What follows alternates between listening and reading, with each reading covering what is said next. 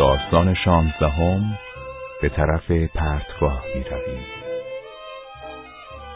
توی قهوه خانه صدای سیلی بلند شد. شطرق.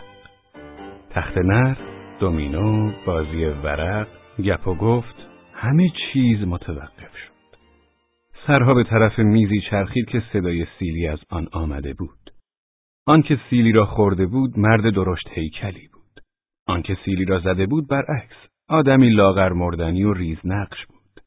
روی گونه چپ مرد درشت اندام جای پنج انگشت آدم ریز نقش دیده می‌شد.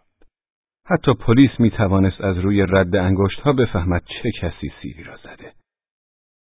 آنهایی که توی قهوه خانه نشسته بودند گمان کردند الان است که مرد درشت اندام مرد ریز نقش را بگیرد زیر مشت و لگد و چپ و راستش کند. اما اینطور نشد. فریاد زنان گفت شاکیم شکایت می‌کنم. صدا از کسی در نیامد. آنکه سیری خورده بود ادامه داد. همتون شاهدین. برگشت به طرف مرد ریزنقش که قدش تا شانهش هم نمی رسید. راه بیفت بریم کلانتری.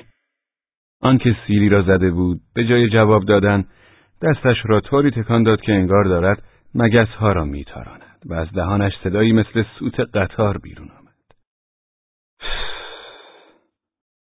مرد درشت اندام فوری از قهوه خانه زد بیرون. کسانی که توی قهوه خانه بودند بازی کردن و گپ زدن را از سر گرفتند. کمی بعد مرد درشت اندام با یک مأمور پلیس برگشت. آدم ریز نقش را به مأمور پلیس نشان داد و گفت اینها جناب سرفان بعد به کسانی که توی قهوه خانه نشسته بودند اشاره کرد و گفت اینها هم شاهدند مأمور پلیس آدم ریز نقش را با چهار نفر شاهد که نزدیک آنها نشسته بودند با خودش به کلانتری برد. در کلانتری مرد درشت اندام که هنوز دستش را روی گونه چپ سرخ از سیلیش نگه داشته بود گفت از این مرد شکایت دارم آقای کمیسر به صورت هم چک زده اینها هم شاهدن کمیسر ابتدا دستور داد اسم چک زننده و چک خورنده و چهار نفر شاهد را با ماشین تحریر بنویسند. شاکی می گفت کسی را که به او چک زده اصلا نمی‌شناسد. شاهدها گفتند ما چیزی نمی‌دونیم. شاکی گفت یعنی صدای چک رو هم نشنیدین؟ شاهدها گفتند نه چیزی دیدند و نه چیزی شنیدند. آدم ریزنقش گفت بله من منکرش نیستم به صورت این آقا سیلی زدم. کمیسر پرسید چرا؟ مگه مشکلی با هم داشتین؟ مگه به شما توهین کرده بود؟ نه هیچ مشکلی با هم نداریم اصلا نمیشناسمش. خب پس واسه چی زدی؟ مرد لاغر مردنی ریزنقش تعریف کرد. دیشب از سر کار برگشتم خونه. دیدم برق و قطع کردن. پولشو نداده بودیم. کل شب تو تاریکی موندیم. شب نتونستم بخوابم. یعنی خوابم نمی برد. خدا قسمت کسی نکنه. مادرم دو سال مریضه. درد معده امونشو بریده. دکتر یه دوایی میده. دوا رو که می‌خوره درد زن بیچاره ساکت میشه. اما مگه دوا پیدا میشه؟ صبح از جام پا شدم. طرف چپ بدنم بیهس شده بود. شیشه پنجره اتاقی که توش میخوابیم سه ماه پیش شکست. شیشه گیرمون نیومد. شیشه برم خونه نمیاد. یه ملافه برداشتیم کشیدیم جلو پنجره. اما فایده نداره. تا صبح سوز و سرما میکشدمون. خلاصه طرف چپ بدنم سر شده بود. از جام پا شدم.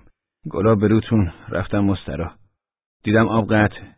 بیرون عین دم اسب بارون میبارید اون وقت توی خونه دریغ از یه قطره آب. رفتم توی اتاق. تریک تریک نرسیدیم به ما سهمیه زغال نمیدن. یک کم هیزم خریده بودیم. اونم تموم شده. الان هم هیزم گیرمون نمیاد. انگار تخمشو ملخ خورده. روزنامه چی؟ روزنامه رو انداخته بود جلو در. صبحها قبل از رفتن سر کار روزنامه می‌خونم. چند تا تیترش یادم مونده. مسابقه انتخاب ملکه زیبایی. گالاتاسرای قهرمان لیگ شد. تکلیف 300 تن قهوه در انبارهای گمرک چه می شود؟ کشتی آبدین داور از بس بلا استفاده ماند پوسیده شد. خلاصه تیتر روزنامه توی مایه ها بود. دلم می‌خواست از خونه بزنم بیرون.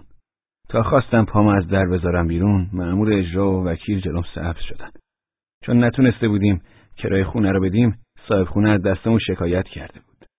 توی خونه چیزی واسه حراج کردن پیدا نکردن. اصلا خوش ندارم مأمور اجرا و حراج بیاد خونمون. تو خونه چیزی واسه حراش پیدا نمی‌کنن. اون وقت آدم شرمنده میشه. وکیل هجوم آورد و گفت این کاناپه رو برداریم تا دست انداخت چیزی رو که گمون می‌کرد کاناپس برداره. لاف کهنه ها و شلوارهای پاره پوره و کهنه پارچه ها که انداخته بودیم رو جعبه های غند مون توی دستش. وکیل این دفعه گفت رادیو. با خودم گفتم این رادیوی وامونده رو از سرم واز بکنم و راحت شم. لامصب سالی دوازده ما تو تعمیرگاهه.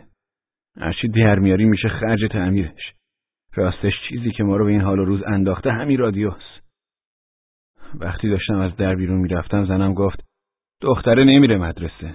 چرا؟ معلم ورزششون گفته باید گرم کن و کفش سفید ورزشی داشته باشم وگرنه راهشون نمیده. خیلی خوب باشه روغن زیتونم تموم شده. زدم توی کوچه. واسه سر کار رفتن دیر شده بود. با خودم گفتم امروزم نمیرم. بارون عین چی میبارید تراموای محله ما رو جمع کردن. هر نیم ساعت یا اتوبوس میاد. محال ممکنه بتونی سوار بشی. همیشه تا دهنش پره. مینیبوسام همینطور. ماشینا این برق میان میگذرن اما هیچ کدوم وای نمیستن. کفشام تای سوراخه توش پر آب میشه. بارونم که گفتم انگار دوش هموم عمومی رو باز کردی. همچی میومد که نگو نپرس. شده بودم عینه و موشاب کشیده. تریک تریک میلرزیدم. یه جوونکی اومد پیشم و گفت معذرت می‌خوام امو جان. با خودم گفتم لابد می‌خواد ساعت بپرسه. اما می‌دونین چی پرسید؟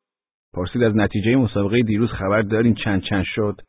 می‌خواستم همونجا درجا با کله بزنم تو دماغش. رامو کشیدم رفتم. اونجا یه قهوه خونه است. رفتم توی قهوه خونه از سر تا پام آب سرازیر می‌کرد. به قهوه چی گفتم؟ یه چایی واسم بیاره. همین مرده که چک خوابوندم در گوشش کنارم نشسته بود و داشت روزنامه می‌خوند. با خودم می‌گفتم خدایا یعنی آخر عاقبت ما چی میشه؟ آخه این چه روزگاری ما داریم؟ تو این فکر بودم که این آقا با عصبانیت روزنامه توی دستش رو پرت کرد یه طرف و داد زد. هی آقا مملکت داره به طرف پرتگاه میره.